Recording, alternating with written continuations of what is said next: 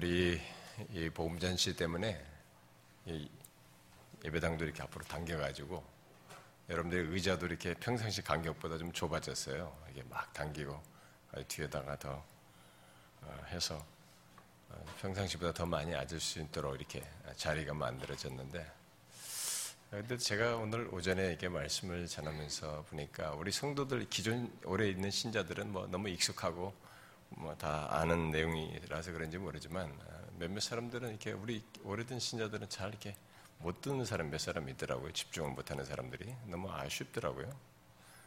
저는 개인적으로 복음은 자기가 구원을 받았든 안 받았든 자신의 영혼을 계속적으로 부유하게 하는 내용이 될 수 있어야 되고, 그런 차원에서 계속 들어야 됩니다. 예수 그리스도는 그럼 받아들여야 됩니다.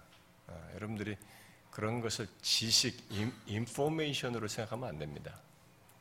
성경의 진리는 인포메이션이 아니에요. 예수 얘기를 똑같이 십자가 얘기라도 지식으로서 말하는 게 아니라, 정보로서 말하는 게 아니라, 뭐 굳이 영어로 나누면 knowledge예요. knowledge. 그러니까 나를 움직이게 하는 어떤 지식으로서 갖는 것이죠. 그러니까 그런 면에서 좀 여전해야 되는데, 뭐 몇 사람이 뭐 어제 저녁에 잠을 못 잤는지 이게 그러셔서 좀 안타깝더라고요. 복음 전치 말씀은 거의 뭐 유사해요. 왜냐하면 구원을 필요로 하는 인간과 그 죄의 조건과 죄를 해결하는 예수 그리스도와 그로 인해서 있게 되는 생명과 구원, 영생과 뭐 심판에서 건진받는 이 핵심적인 사실들이 들어가지 않고 복음 전치 말씀을 말하기는 어려워요. 근데 그걸 하는데도 구절을 달리하면서 하는데도 저에게는 뭐 산고를 겪는 것 같습니다. 정말 너무 복음 전치 그 처음 듣는 사람들을 의식하고 준비해서 전하는 게 굉장히 어려워요. 근데 그건 여러분 꼭 그 사람들만을 위한 건 아니고요. 우리 모두에게도 다시 들어서 영혼의 유익이 되어야 할 말씀입니다. 근데 오늘은 우리가 이 예배를 마치고 이어서 공동회를 거쳐 공동회 속에서 직분자를 택하려고 합니다.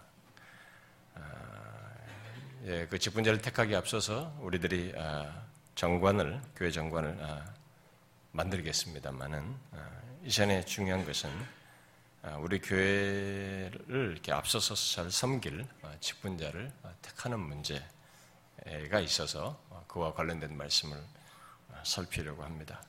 저는 평상시에도 이런 얘기를 많이 해왔습니다만은 어떤 자를 세워야 하는지 우리는 이런 계기를 통해서 우리 모두가 알고 또 알므로써 자기도 직분자가 된다라고 할 때는 어떠해야 하는지, 나도 어떤 모습으로서 직분자가 되어야 될 것인지를 함께 생각해 보기를 원합니다. 여러분들이 교회에서 리더십을 발휘하는 직분자가 되려면 이 내용을 어떤 자가 되어야 하는지를 꼭 알고 여러분도 그런 사람이 되어야만 합니다.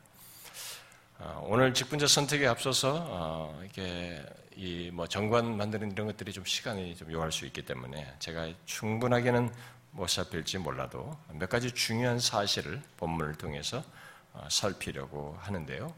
우리는 이 내용을 통해서 이 직분자를 선택하는 데서뿐만 아니라 우리 모두가 또 그런 직분자가 되려고 힘쓰기를 원합니다. 오늘 읽은 본문은 1절부터 3절의 내용이 주된 내용인데, 이 내용은 초대교회가 예수님께서 세우신 이 사도들을 넘어서서 이 지상교회, 지교회의 필요에 의해서 추가적으로 직분을 두고 세움으로써 교회 조직을 만드는 것을 이렇게 보여요. 교회가 조직의 교회인 것도 말해주는 내용입니다. 오늘날 이 포스트 모던적인 이 사고를 가진 사람들이 교회의 이렇게 무조직 그리고 무권위를 주장하지만 그것은 성경과는 거리가 먼 그저 세상 정신에 따른 것입니다. 사도들은 교회를 잘 세우기 위해서 필요에 의해서 7명을 택하여서 사도들의 사역을 돕기 위해 교회 안에 다른 일들을 하게 하고 있습니다. 우리가 여기서 주목할 사실은 두 가지입니다. 하나는 여기 7명을 택하여 교회에 어떤 일을 맡기는 일을 어떤 배경 속에서, 이런 직분을 세우는 것을 어떤 배경 속에서 하고 있는가 하는 것이고, 또 다른 하나는 어떤 자들을 택하여서 세우는가 하는 것입니다. 먼저 이 교회에 부가적으로 세우는 이 직분자들이 어떤 배경에서 세워지고 있는지, 여러분 어떤 배경에서 세워지고 있습니까? 오늘 읽은 본문에서 그것은 1절에서 보는 것처럼 교회 안에 구제를 위시해서 해야 할 일들이 많은데 그 일을 사도들이 할 수 없어서 그 사도들로 하여금 말씀과 기도에 전념하도록 하기 위해서 추가적으로 직분자를 세우고 있는 것을 보게 됩니다. 크게 보면 그리스도의 몸을 함께 세우기 위해서 말씀 전하는 자를 도와 앞서서 교회 일을 이렇게 하도록 하기 위함입니다. 그러기 위해서 이 직분자가 추가적으로 세워지는 것을 볼 수 있습니다.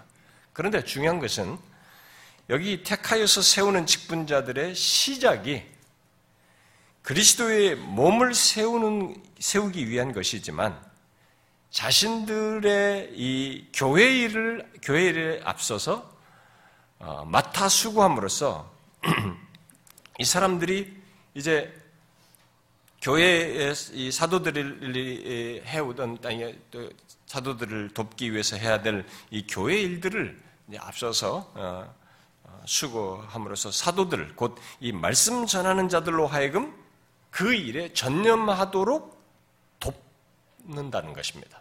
그들을 돕기 위해서 이 직분이 여기에 세워지고 있다는 사실입니다. 우리는 원래 성경이 뭘 직분을 교회에 추가적으로 이렇게 조직교회로서 세울 때에 어떤 배경 속에서 세우고 있는지를 알아야 됩니다. 우리는 이런 것을 모르고 이미 조직적으로 움직이는 것에 익숙해가지고 교회 오면 직분 받고 이렇게 해서 뭐가 조직 속에서 직분을 착착 올라가서 각각 역할을 맡는다, 이렇게 조직의 어떤 구성원으로서 움직이는 사회 시스템처럼 생각하는 경향이 있는데 그런 것과 다르다는 것은 알아야 됩니다.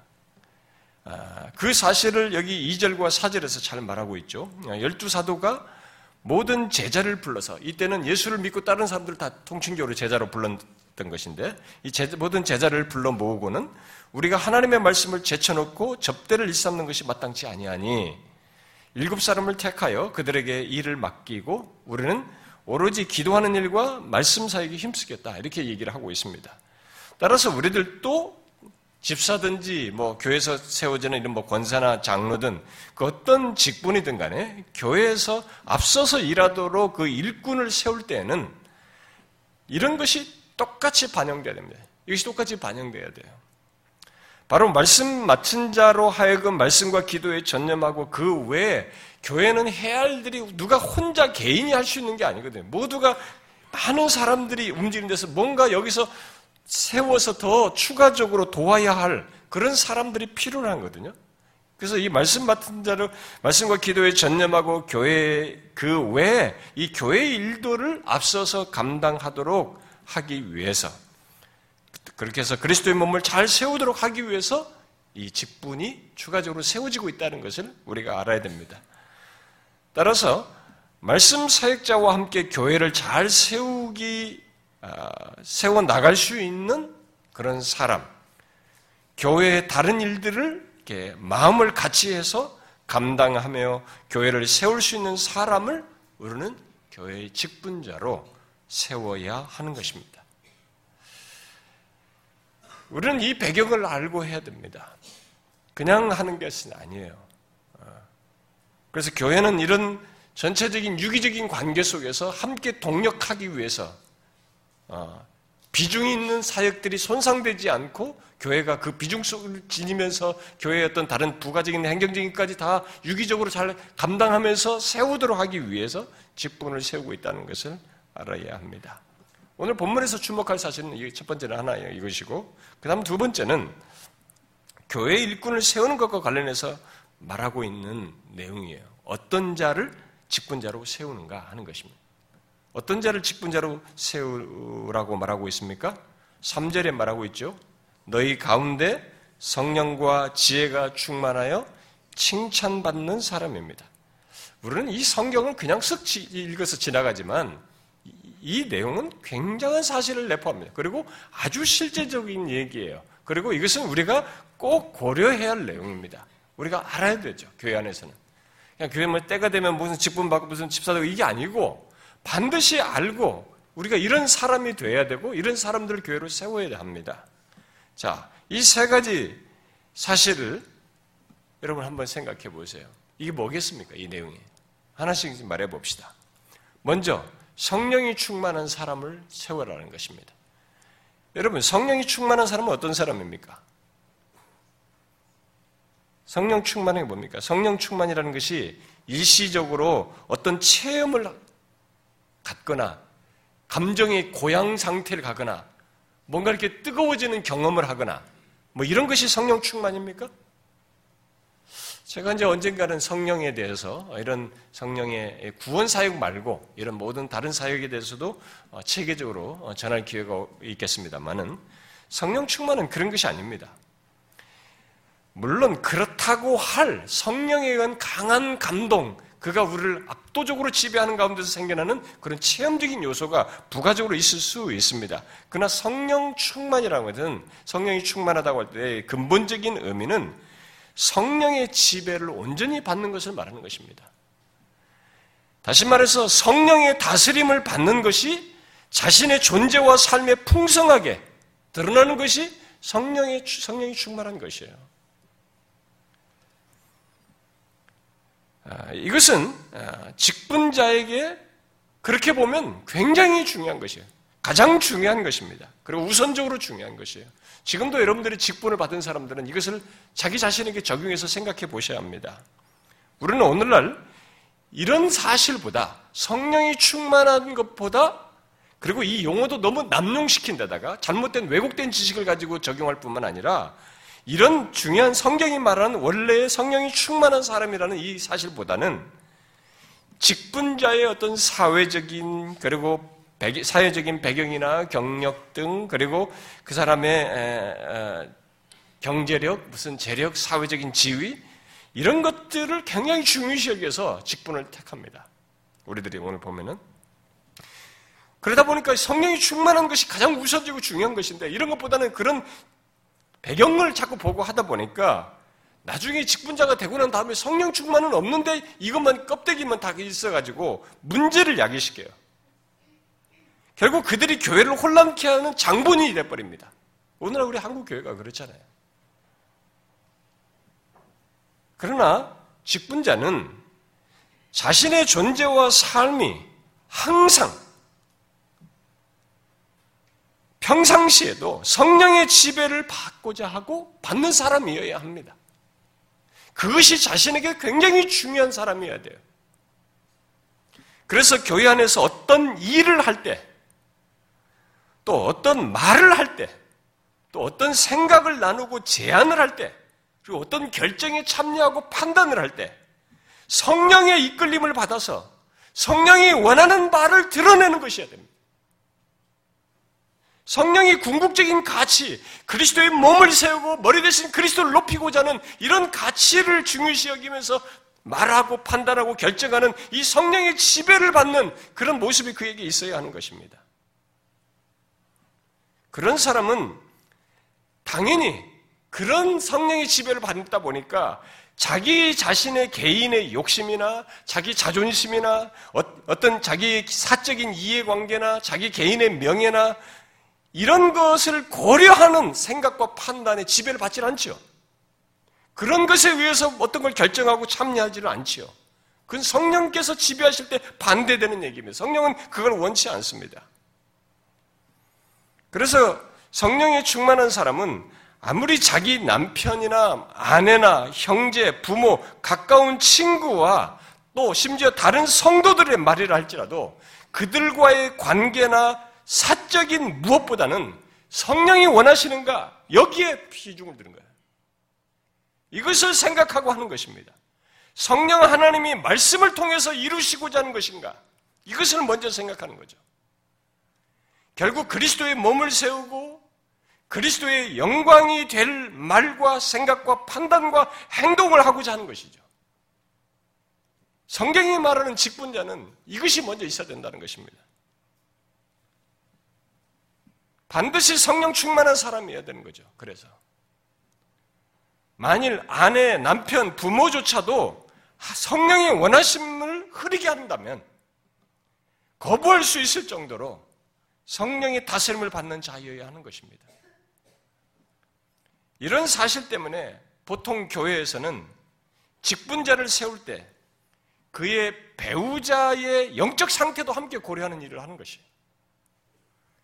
과연 세우고자 하는 사람의 남편이나 아내가 성령의 다스림을 받아서 직분 감당하도록 돕는 사람인가? 아니면 그것에 부정적인 영향을 미치는 배우자인가? 이것까지 고려를 하는 것이에요. 제가 부목사 시절에 안방 목회다 이런 말을 종종 들었어요. 실컷 교회에서 뭐 다 해놓고는 집에만 갔다 오면 이 목사님이 생각이 달라진다는 거예요. 그럼 결국 사모님의 영향이 미쳤다는 거예요. 결정에. 저는 그게 아주 부정적으로 머리에 박혔어요. 어찌 그럴 수 있냐 이게. 그래서 제가 우리 아내한테 교회 행정적 이런 거 얘기 안 합니다. 중요한 결정, 사사로운 얘기, 우리 비밀, 뭐 나눈 얘기, 면담하니 하나도 얘기 안 해요. 내가 꿈속에 말은 몰라도 잠꼬대 중에 말하거나 내가 생각 안 하려고 했는데 무의식 중에 툭 튀어나왔으면 몰라도 저의 약함 때문에 의식상으로는 제가 안 해요. 그래가지고 당황한 걸 많이 경험하죠. 누가 어떤 얘기 했는데 아니 당신은 나한테 이런 얘기도 안 해줬다. 그건 다른 사람들이 흘러서 들어간 거죠. 그 정도는 제가 얘기를 안 합니다. 제 교회 결정에 영향을 못 미치도록 하는 거죠. 제가 하나님의 뜻을 따라서 하는데 집중하려고 하는 것입니다. 교회 직분자는 다 그래야 돼요. 그 배우자가 거기에 부정적인 영향을 미쳐서는 안 되는 것입니다. 이 사람이 성령의 지배를 받아서 하도록 오히려 돕는 사람이어야 되는 거죠. 이것은 분명 필요하고 고려할 만한 사실이에요. 왜냐하면 직분자가 서로 만나고 나서 생각과 태도가 달라지는 그런 모습을 직분자들 세계 속에서 보거든요. 아니 시큰 우리들하고 다 얘기인데 가서 만나고는 태도가 달라지는 거지. 있을 수 없는 거예요. 그건. 그런데 사실 그것도 중요한 사실이지만 더 중요한 것은 당사자예요. 당사자가 무슨 일이 있어도 또 어떤 유혹이 있어도 성령의 다스림을 충실하게 받는 사람, 그 사람이 직분자로 세워져야 되는 것입니다. 그래서 성령께서 말씀을 통해서 일하도록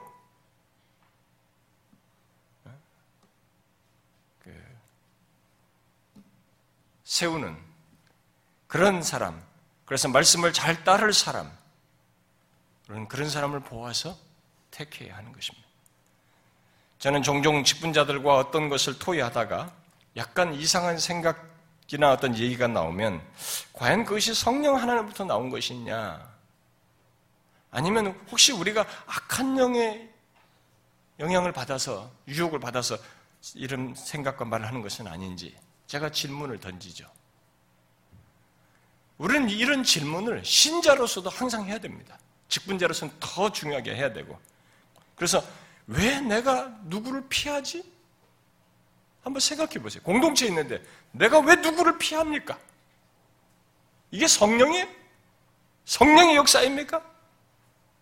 아니에요, 여러분. 왜 내가 이런 생각을 하고 있지?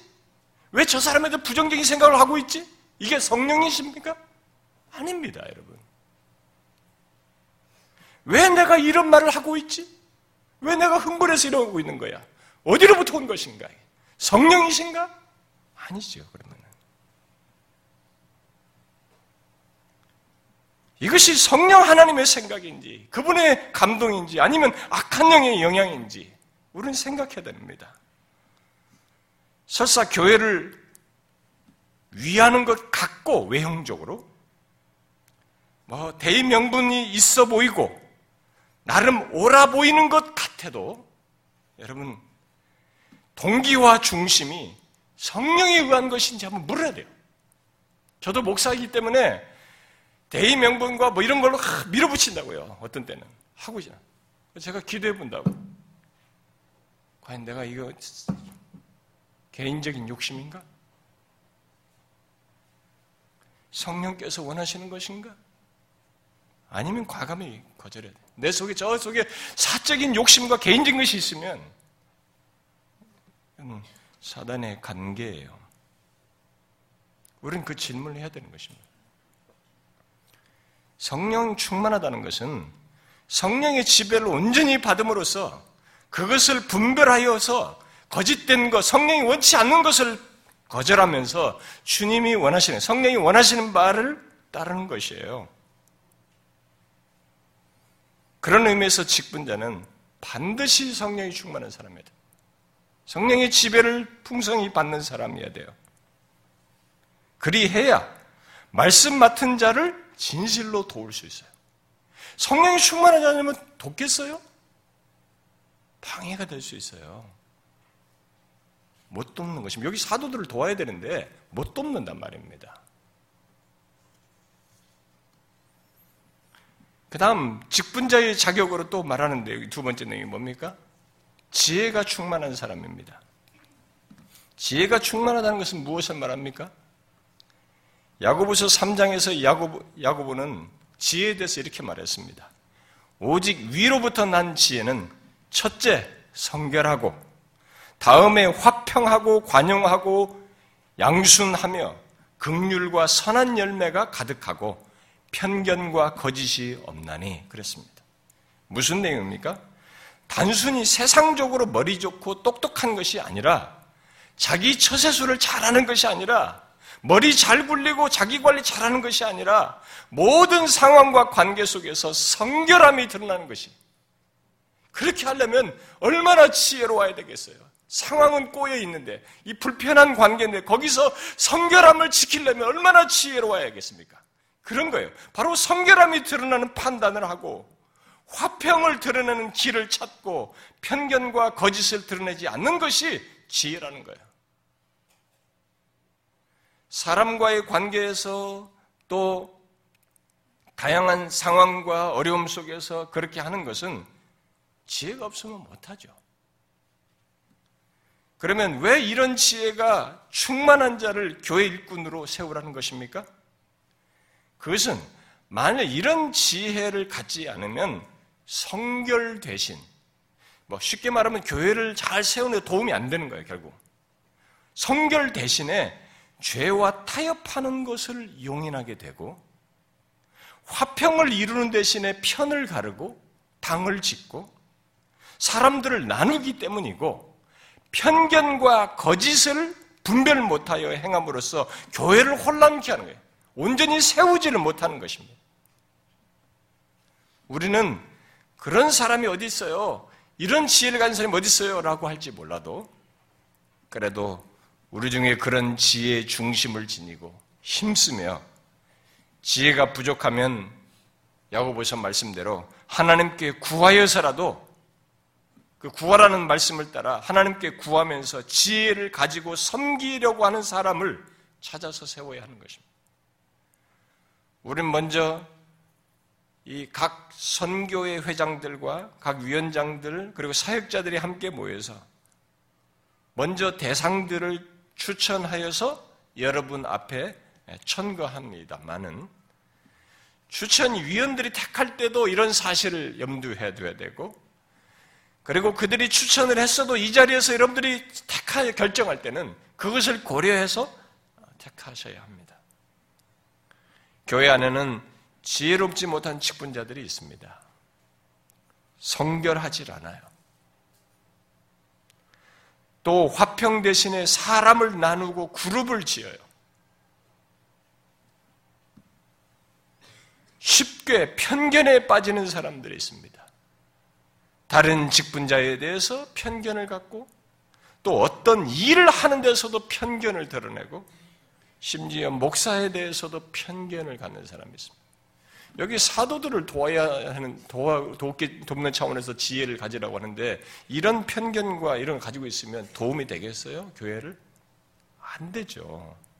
그런 사람은 직분자가 되어서는 안 되는 것입니다. 우리는 세상 집단이 아니에요. 세상에는 이런 편견과 거짓이 있어도 있을 수 있다라고 할 수 있어요. 그러나 교회는 그것을 죄로 여기고 그리스도의 몸을 상하게 하는 것이기 때문에 직분자로 부적격하다는 것이 성경이에요. 그러므로 직분자를 세울 그 직분자로 세울 대상에서뿐만 아니라 여러분들이 직분자가 되기 위해서 성경이 말하는 이 지혜가 충만한 사람이 되어야 합니다. 여러분 자신이, 우리들이 그래야 합니다. 그런 사람을 직분자로 또한 세워야 돼요.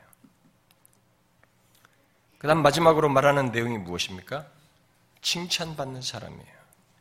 여기 칭찬받는 이라는 말의 원뜻은 증거를 받는다, 입증된다, 인정된다 이런 뜻이에요. 여기 칭찬받는 이란 말이 어디에 또 다른 데 써있냐면은 히브리 11장에서 가인과 달리 이 아벨의 제사가 의로운 자로 증거를 얻었다라는 그 설명 묘사에 사용되었습니다. 그래서 아벨이 가인과 다르게 피해 제사를 드려서 의로운 자로 증거를 얻었다. 그의 제사가 의로운 자로 증거를 얻었다라고 했을 때 증거를 얻었다는 말이 여기 칭찬을 받은이라는 말과 같은 말이에요. 그렇다면 칭찬을 받은이란, 그런 칭찬을 받는 사람이란 어떤 사람을 말하겠어요? 그의 말과 행실, 그 삶을 통해서 어떤 증거가 있는 사람이에요. 그야말로 신자로서 모범이 되는 증거가 있고 인정을 받는 사람입니다. 결국 본문은 직분자는 예수 그리스도를 믿는 신자로서 삶을 통한 어떤 증거가 있고 인정받는 사람이어야 한다는 것을 말하고 있습니다. 단순히 교회 잘 나오고 교회에서 맡긴 어떤 일 잘하는 것 정도가 아니고 그의 성품과 행실에서 모범이 되는 어떤 증거가 있는 사람이에요. 증거가 축적돼서 인정된 사람입니다. 그러면 어떤 증거가 있어야 한다는 것이겠어요? 구체적으로 보면 분명 그의 말과 생각과 행동 등 삶의 증거인데, 이미 제가 앞에서 이 성결과 성령 충만한 이런 내용들을 말 속에서 그런 것이 어느 정도 내포되어 있기 때문에 먼저 우리가 접촉할 수 있는 이 교회 공간에서, 교회 안에서의 지난 같이 생활하면서 신앙생활에서 축적된 그런 것과 관련해서만 어떤 증거가 있어야 하는지를 말한다면 저는 세 가지 정도로 말할 수 있을 것 같아요. 첫째는 비록 약함과 부족이 있어도 에베소서 4장 말씀대로 항상 겸손과 온유와 사랑으로 그리스도의 몸을 세우려고 하고 성령의 하나 되게 하심을 힘써 지키려고 하는 증거가 있어야 한다고 봅니다. 이것을 지식으로 생각하면 안 됩니다. 여러분, 사건이 터지고 상황이 어렵고 어떤 것이 혼란스러울 때 여기서 사람은 진가가 드러나요. 무슨 문제가 생기면 거기서 딱 이 사람의 모습이 딱 드러나버려요. 그리고 교회가 위기가 있고 필요가 있고 어려움이 있을 때 거기서 어떤 사람의 진가가 드러납니다. 불평을 하고 이런 걸 왜 하냐, 어쩌냐, 그리고 심지어 최소한 수동적인 태도를 취하는가. 그러나 증거, 여기서 말하는 칭찬들을 증거를 가진 사람은 거기서 그리스도의 몸을 세우는 마음을 드러냅니다. 성령이 하나 되게 하신 걸 힘써 지키려고 애쓰는 모습을 드러내요. 그것이 바로 저는 칭찬 듣는 사람의 증거 중에 가장 중요한 하나라고 봅니다. 혼자 일 잘하고 혼자 잘난 것이 아니라 항상 겸손과 온유와 사랑으로 하는 것. 일을 하면서 어찌하든지 성령께서 하나 되게 하신 것을 따라서 그리스도의 몸을 세우려고 하는 그런 동기가, 그런 증거가 그 사람에게서 나타나는 것, 이것을 보는 게 좋다고 봅니다. 교회에 대해서 하는데 항상 하나 되게 하긴커녕 뒤에서 투덜대기만 해, 불평해, 사람을 나누어, 뭔가 항상 수동적이야, 중요한 일이 있어도 끼어들질 않아, 어려움이 있어도 참여하질 않아, 이런 사람들은 측근자 될 수 없죠. 칭찬 듣는 사람일 수도 없지만은 아닙니다. 여러분, 누가 어떤 일을 맡기지 않았을 때는 잘 몰라요. 근데 딱 일을 맡겨놓고 세월을 보내보면 이 사람의 진가가 다 드러납니다. 칭찬 들을 사람인지 아닌 사람인지 드러나요. 거기서 자신의 모습을 다 드러냅니다. 칭찬 듣는 사람은 교회를 어떻게든지 세워요. 아, 그래. 그렇지만 그리스도의 몸을 세우는 거죠. 어려울수록 그리스도의 몸을 세우는 거예요. 성령이 하나 되게 하심을 힘써 지켜요. 이건 아닌 사람은 거기서 본색을 드러냅니다. 전자를 세우는 것이죠. 후자는 절대 세우면 안 돼요. 우리는 세상과 다릅니다. 아무리 그 사람이 세상적으로 탁출해도 그런 사람 세울 수가 없죠. 또 다른 증거는 항상 하나님께 기도하면서 매사를 하나님을 의지하여서 행하는 증거입니다. 그런 모습을 갖는 것이에요. 하나님을 의지하지 않는 사람은 결국 자신이 즉각적으로 순간적으로 나오는 자기의 익숙한, 뭐 자기가 전공이 이것이면 전공, 일을 직장에서 해오는 익숙한 거면 익숙한 거, 익숙한 것, 그 축적된 지식과 경험을 드러내요. 그런 것이 전부가 돼요.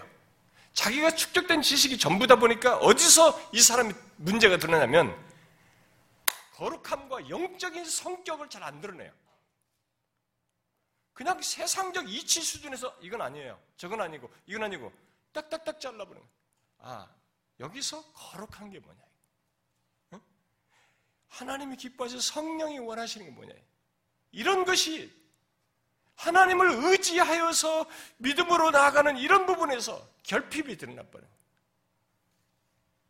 저는 우리 교회 직분자들은 항상 하나님께 기도하면서 하나님의 뜻에 예민한 사람, 자기 생각과 경험보다도 하나님을 의지하여서 일하는, 그러면서 교회를 섬기는 그런 사람이 세워지길 바라요. 우리는 너무 이것이 부족하지 않나 싶습니다. 우리 교회는 말씀하지 너무 여기에 부족하지 않나. 여러분이 직분자가 되려면 그런 사람이 되시고 또 그런 사람을 택하고자 하셔야 합니다. 그다음 마지막으로 또 한 가지 증거를 덧붙인다면, 어떻게 하면 목회자와 함께 교회를 잘 세울까 하는 하트를 가진 그런 뜨거운 마음을 가지고 행실로 드러내는 사람, 또 교회를 자기 기준을 가지고 하지 아니하고 항상 믿음으로 바라보고 행하는 사람이어야 한다고 믿습니다. 이미 성령 충만한 사람에 포함되는 내용이지만 이것을 별도로 구분해서 덧붙이는 것은 우리가 좀 주목해야 될 내용이기 때문에 그렇습니다. 교회에서 앞서서 행하는 사람은 세상 조직처럼 무슨 견제하기 위해서 직분자가 되는 게 아니에요. 경쟁하기 위해서 직분자가 되는 게 아닙니다. 그런 관계에 들어오는 직분자가 아니에요. 오히려 말씀 맡은 자와 함께 어떻게 하면 하나님이 기뻐하시는 교회를 이룰까? 어떻게 하면 그리스도의 몸을 세울까? 하는 이 하트를, 마음을 함께 드러내는 신앙적인 반응을, 영적인 반응을 갖는 사람이어야 됩니다. 그런 맥락에서 직분자는 전해지는 말씀에 함께 하면서 교회를 결정하고 판단하여 행할 때 자기 기준이나 자기 경험이 아니라 항상 믿음으로, 말씀을 따라서 믿음으로 행하고자 해야 됩니다. 내 생활 수준과 기준에 의해서 판단하고 결정하려고 하면 안 되는 것입니다.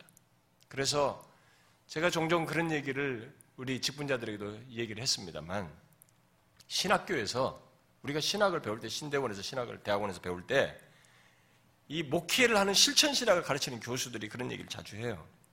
교회에서 직분자를 세울 때는 자기 생활 기준과 수준, 경험을 못 넘어서는 사람은 세우면 안 된다. 너무 소심하고 쫀쫀하고, 그래서 믿음이 그런 자신의 수준을 못 넘어서는 사람은 절대로 직분자로 세우면 안 된다. 왜? 이 사람은 자신의 소심함과 쫀쫀함을 계속 드러내는 거예요. 교회의 중요한 결정을 믿음으로 나가야 되는데 자기 생활 기준과 이것을 가지고 제시하니까 이건 자기는 너무 큰 얘기거든. 자기 경험 세계에 없는 거예요. 아니 이런 걸 어떻게 하냐 이게. 믿음으로 보질 않는 것이에요. 그래서 하면 안 된다는 거지. 왜 주의를 자기 쫀쫀한 생활 수준과 기준을 가지고 얘기했냔 말이에요.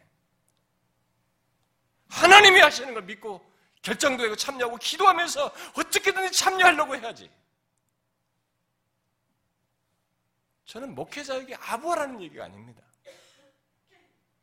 무조건적으로 예스맨이 돼야 된다는 것을 말하는 것이 아니에요. 그런 사람 뽑아야 된다는 게 아닙니다.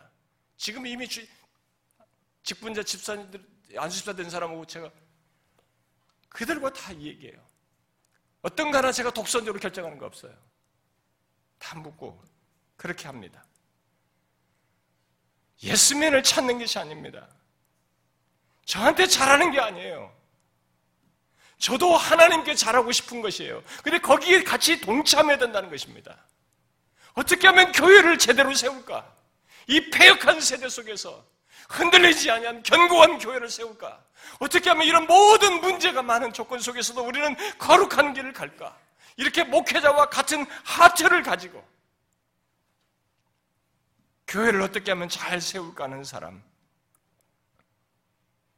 목회자가 죄를 범하거나 잘못 인도하는 것이 아닌 한 목회자를 사랑하며 그와 함께 어떻게 하면 잘 동력할까 하는 사람, 이런 사람을 세워야 됩니다. 여러분 제가 틀린 얘기 했습니까? 저는 솔직하게 다 얘기해요. 우리 직분자들을 다 얘기합니다. 어쩌면 껄껄것 같은 얘기도 있는 사실에 다 얘기합니다. 여러분 제가 거북스러운 얘기했어요? 그렇게 하지 않고 교회를 잘 세울 수 있을까요? 무슨 목사를 견제하면서 목회를 한다고요? 장로가 되면 목사를 견제한다고요? 우리가 세상 집단입니까? 둘이 함께해서 어떻게 하면 주님을 잘 섬길까 해도 모자라는데 왜 사단의 종로로 타면서 그런 일을 하려고 그러냐? 아니에요. 이런 정도의 증거가 있는 사람을 우리는 칭찬받는 사람이라고 말하는 것입니다. 그런 사람을 교회에 세워야 됩니다. 여러분들이 앞으로 직분자가 되고 싶습니까? 교회를 섬기고 싶습니까? 오늘 말씀 세 가지 사실을 잘 유념하십시오. 성령 충만한 사람이에요. 지혜가 충만한 사람입니다. 칭찬받는 사람이에요. 칭찬받을 정도 이 세 가지 정도는 증거를 가진 사람이어야 합니다. 그래야 사단의 수많은 공격 속에서도 그나마 우리는 교회를 세울 수 있고 주의를 감당할 수 있을 겁니다. 오늘도 여러분들이 앞으로도 그런 걸 고려하셔야 되지만 자기 자신에게도 적용해야지만 오늘 택할 때도 그것을 염두에 두시고 하십시오. 기도합시다.